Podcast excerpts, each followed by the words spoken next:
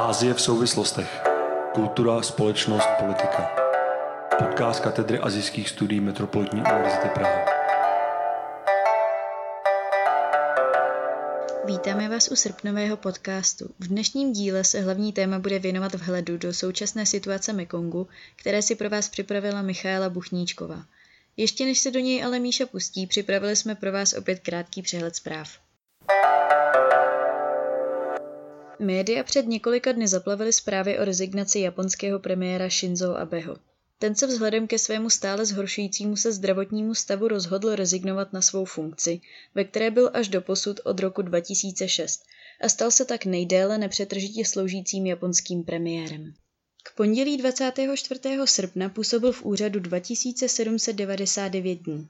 Krátce na to 28. srpna oznámil premiér Abe na tiskové konferenci, že nechce, aby jeho potíže měly dopad na politická rozhodnutí, ale také, že v úřadu zůstane do té doby, než bude zvolen jeho nástupce. Nového nástupce, který se trvá do konce Abeho volebního období, musí ale nejprve schválit parlament. K jednání o volbě Abeho nástupce do čela strany by se mělo také mimořádně sejít vedení liberálně demokratické strany. Jako potenciální nástupci jsou podle několika japonských agentur uvádění například Fumio Kishida, jenž byl mezi lety 2012 a 2017 ministrem zahraničí, nebo také Shigeru Ishiba, bývalý ministr obrany, či vládní mluvčí Yoshihide Suga. Abeho rozhodnutí překvapilo také finanční trhy a japonské akcie výrazně oslabily. Hlavní index tokijské burzy v reakci na zprávy o Abeho demisi vykázal nejvyšší propad za téměř celý měsíc. Analytik ze společnosti Pictet Asset Management Takotoshi Itoshima uvedl, že japonským akcím svědčí především stabilní vlády, což tedy zvláště platí v případě Abeho, který svým agresivním přístupem a blízkou spoluprací s centrální bankou japonským akcím výrazně prospíval. Itoshima též podotknul, že by se proto investoři ze zahraničí mohli obávat, jaký bude nadále vztah japonské centrální banky a vlády. Ať už tedy, aby ho nakonec nahradí kdokoliv, jak poznamenal analytik Shingo Ide, nebude snadné získat silnou podporu a politická nejistota by nadále mohla negativně ovlivnit trh. Na Tajvan dorazila 30. srpna 90 člená česká delegace. Jedná se již o druhou významnou zahraniční návštěvu na Tajvan během tohoto měsíce. Začátkem srpna jej navštívil také americký ministr zdravotnictví Alex Azar, jehož návštěvu označila Čína za pouhou politickou show. Na Tajvan cestu již v lednu plánoval bývalý český předseda Senátu Jaroslav Kubera. Jehož čínská ambasáda upozorňovala na důležitost česko-čínských vztahů, když měl v úmyslu blahopřát ke znovu zvolení tajvanské prezidentce Chai Ing-wen. Cesta současného předsedy Českého senátu Miloše Vystrčila také může poukazovat na to, že diplomatická izolace, o níž Peking kolem ostrova usiluje, od zvolení prezidentky Chai není absolutně nepřekonatelná a že se Evropa do jisté míry v tomto ohledu obrací proti Pekingu. Mluvčí čínského ministerstva zahraničí Chao Litien oznámil, že tato cesta porušuje politiku jedné Číny, již se česká vláda stejně jako většina států světa jinak řídí a narušuje tak česko-čínské vztahy. List Global Times, za nímž právě stojí čínská komunistická vláda, napsal, že cestu Miloše Vystrčila na ostrov iniciují Spojené státy a podle experta z Čínské akademie sociálních věd Li Chunčenga to uškodí zejména vztahům a zájmům České republiky a Číny. A tudíž si tato cesta žádá patřičnou reakci. Peking by podle něj měl zasáhnout proti českým politikům, kteří porušují čínské zájmy. Peking již delší dobu upozorňuje, aby ostatní státy nejednaly s Tajvanem tak, aby nebudili dojem, že uznávají samostatnost ostrova, který od roku 1949 funguje de facto nezávisle, jelikož má vlastní vládu a demokratické zřízení, kdežto v Číně stále funguje režim jedné strany. Podle mluvčího čínského ministerstva zahraničí Chao Litiena se totiž vydávají někteří čeští politici na Tajvan z osobních zájmů a podotknul, že Čína tento čin odsuzuje a žádá českou stranu stranu, aby nadále respektovala princip jedné Číny. To, že je cesta předsedy Českého senátu iniciována Spojenými státy, vyvrátil před odletem na Tajvan sám Miloš Vystrčil.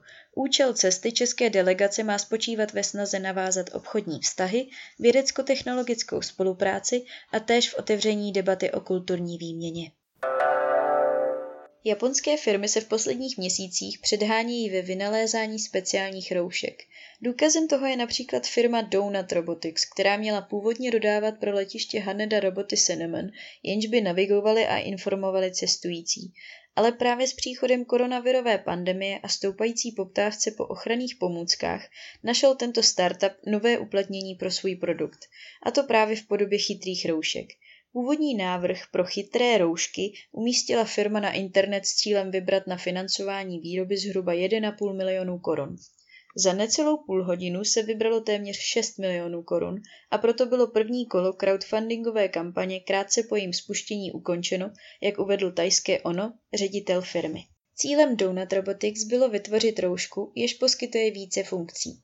Roušky s názvem Seamask využívají původní software z robotů Cinnamon a dokážou poskytovat uživatelům například připojení k mobilnímu telefonu přes Bluetooth, přeloží japonštinu až do osmi jazyků, umí převést mluvenou řeč na text nebo poslat SMS.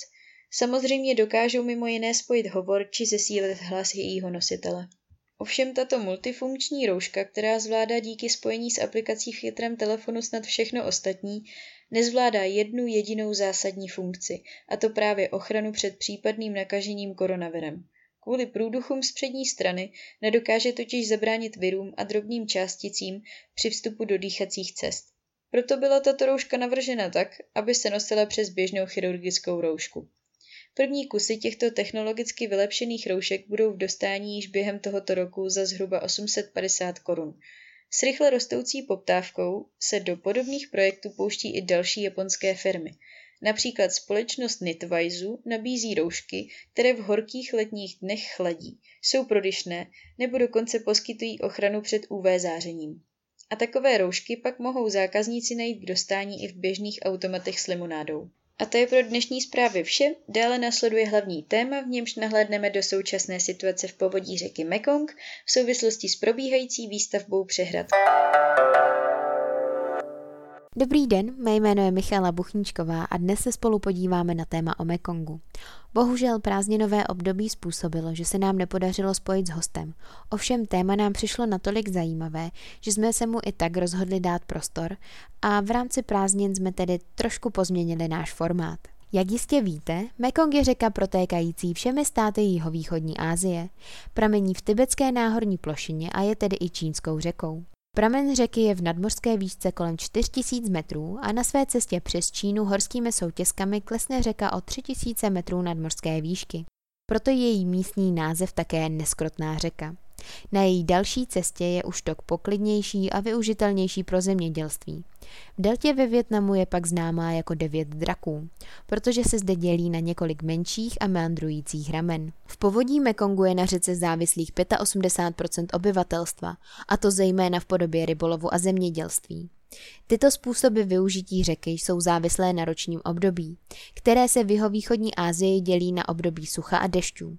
Monzunové deště přinášejí mnohdy záplavy, ale když voda ustoupí, zanechá za sebou půdu obohacenou o naplavené sedimenty, které ji činí úrodnější. Z hlediska střídání období je zajímavá oblast jezera Tonlésep. Toto jezero mění svou velikost a v období dešťů by se dalo považovat za přírodní formu regulace záplav na Mekongu. V tomto období proudí přes stejnojmenou řeku do jezera z Mekongu voda, která zaplavuje okolní mokřady a zvětšuje tak plochu jezera až na 14 000 km čtverečních. V době sucha je směr proudění vody opačný a jezero se zmenší na pouhé 2,5 tisíce km čtverečních. Využití Mekongu v primárním sektoru hospodářství ovšem není tím jediným způsobem. Variantou jeho komerčního využití je možnost výroby elektrické energie, a to jako alternativy k metodám spoléhajícím na fosilní paliva. Ovšem ne všechny formy zelené energie sebou přinášejí jen benefity. První projekty menších přehrad se objevily už v 60. letech a byly směřovány na dolní tok Mekongu. Spojené státy se tak snažily podpořit ekonomický růst států v jihovýchodní Asii a tím je držet mimo dosah komunistického režimu. Tato snaha byla ovšem zmořena válkou ve Větnamu. Moderní projekty velkých přehrad začaly vznikat až v 90. letech a to pod záštitou Číny na horním toku. V současné době je v provozu 123 vodních elektráren, 44 jejich ve výstavbě a necelých 300 je jich plánováno ve výhledu do roku 2034. Čína má na svém území prozatím jen 11 přehrad, ale tento malý počet vynahrazuje jejich velikost a výkon, který v současné době činí okolo 20 000 MW. V počtu přehrad drží ovšem prvenství Laos, ale většina těchto přehrad je malého výkonu a tedy i zadržují méně vody. Laos razí strategii stát se baterií Ázie. Větší přehrady v Laosu se dočkaly i mediální a odborné pozornosti. Posledním příkladem je přehrada Sayabury. Je sice postavena na území Laosu, ale hlavními investory byly tajské banky. Na tomto je vidět běžná praxe při výstavbě elektráren v Laosu. Tím, že přehrady mají zahraniční investory, není představa, že ekonomicky zemi pomohou úplně správná. Protože většina zisku plyne za hranice a Laos se pouze potýká s negativními externalitami, které jsou s těmito elektrárnami spojeny. Ovšem tyto negativní dopady neznají hranice a v případě řek ovlivňují zejména státy dále po proudu. V souvislosti s tím vznikla v roce 1995 mezivládní organizace Mekong River Commission. Dohodu mezi sebou uzavřely státy na dolním toku Mekongu. Čína ani Myanmar stále nejsou členy. Komise pro Mekong je čistě poradní organizace a nemá pravomoc zastavit jakoukoliv výstavbu. Do jejího jednání mohou přispívat také státy mimo region jihovýchodní Asie a Číny. Tato organizace se zaměřuje převážně na to, jaké jsou dopady komerčního využívání Mekongu na životní prostředí, ale také na život obyvatelstva v jeho povodí. Čína chce samozřejmě v oblasti jihovýchodní Asie zlepšovat svou pověst a tak v roce 2016 vznikla organizace Langkang Mekong Cooperation, která by se dala vnímat jako čínská verze Mekongské komise. Ovšem s tím rozdílem, že se více zaměřuje na ekonomické aspekty než na ty environmentální. V současné době se Mekongská komise snaží apelovat na Čínu a Laos, ale i ostatní státy, aby včas a hlavně transparentně sdíleli data o svých přehradách a umožnili tak lepší předpovědi do budoucna. Mekongská komise také nechala vypracovat případovou studii k již dříve zmiňované přehradě Sayabury. Na jejím základě pak vlády Větnamu a Kambodži v roce 2011 apelovaly na Laos, aby výstavbu zastavil a nechal vypracovat rozsáhlou environmentální studii, která by se zabývala dopady této přehrady. Laos sice tuto studii vypracovat nechal, ale ta dospěla k velmi podezřelým pozitivním závěrům, se kterými nezávislá odborná veřejnost příliš nesouhlasila. Expertní firma, která projekt hodnotila, většinu problémových aspektů zhodnotila tak, že je bude možné řešit až během výstavby. Mezi problémy například patřily přemostění pro migrující ryby, které jsou nedílnou součástí obživy lidí v povodí Mekongu. Tyto přechody byly dimenzovány podle typu použitého ve Švýcarsku, který podle odborníků ovšem nemusí být dostačující pro živočišné druhy žijící v Mekongu. Další obavou spojenou s přehradami je také jejich odolnost vůči počasí a jiným přírodním vlivům. V roce 2018 došlo v Laosu k protržení části přehrady a k bleskovým povodním. Oblast jihovýchodní Asie bývá také postihována zemětřeseními a právě na základě těchto skutečností i laoská vláda začíná přehodnocovat svůj přístup. Problémy, jako je omezená migrace ryb a nebo zadržování sedimentu, nejvíce dopadají na státy, které se nacházejí pod přehradami dále po proudu. Sediment neslouží jen k tomu, že zúrodňuje půdu v povodí Mekongu, ale má také význam pro existenci mekongské delty ve Větnamu jako takové. Už dnes se oblast potýká s rostoucí salinitou, snižující úrodnost okolní půdy. Pokud bude docházet k úbytku naplaveného materiálu i nadále, hrozí deltě, že klesne pod hladinu moře a bude zaplavena slanou vodou. Toto by mělo velké dopady pro hospodářství Větnamu, ale zejména pro místní obyvatelstvo. Jeho živobytí je s deltou přímo spojeno. Proto bylo v roce 2019 velmi překvapující rozhodnutí větnamské vlády investovat do výstavby velké přehrady v Laosu. Některá média toto komentovala slovy, že se Větnam střílí do vlastní nohy.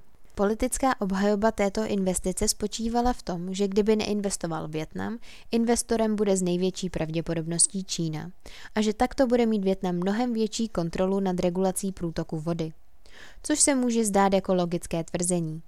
Částečně se to také potvrdilo začátkem tohoto roku, kdy satelitní snímky ukázaly, že v předešlém roce, když oblast jihovýchodní Asie zasáhly velká sucha, zadržovaly čínské přehrady dostatek vody na to, aby situaci farmářů a rybářů dále po proudu značně zlepšily. Přehrady na horním toku Mekongu dávají Číně značný vliv v oblasti, a to zejména z důvodu, že může částečně regulovat množství vody protékající Mekongem, což může mít dopad na ekonomiky států jihovýchodní Asie. I přes apely Mekongské komise považuje Čína data o průtoku vody přes její přehrady za státní tajemství. A proto je sdílí s ostatními státy v regionu ve velmi redukované podobě. Ty se pak mohou hůře připravit na situace, kdy dojde k poklesu či nárůstu hladiny podle toho, kolik vody se Čína rozhodne zadržet či vypustit. Ovšem z posledních výzkumů je patrné, že velké přehrady přímo na Mekongu nejsou tím jediným problémem. Mediální pozornost je většinou věnována právě jim.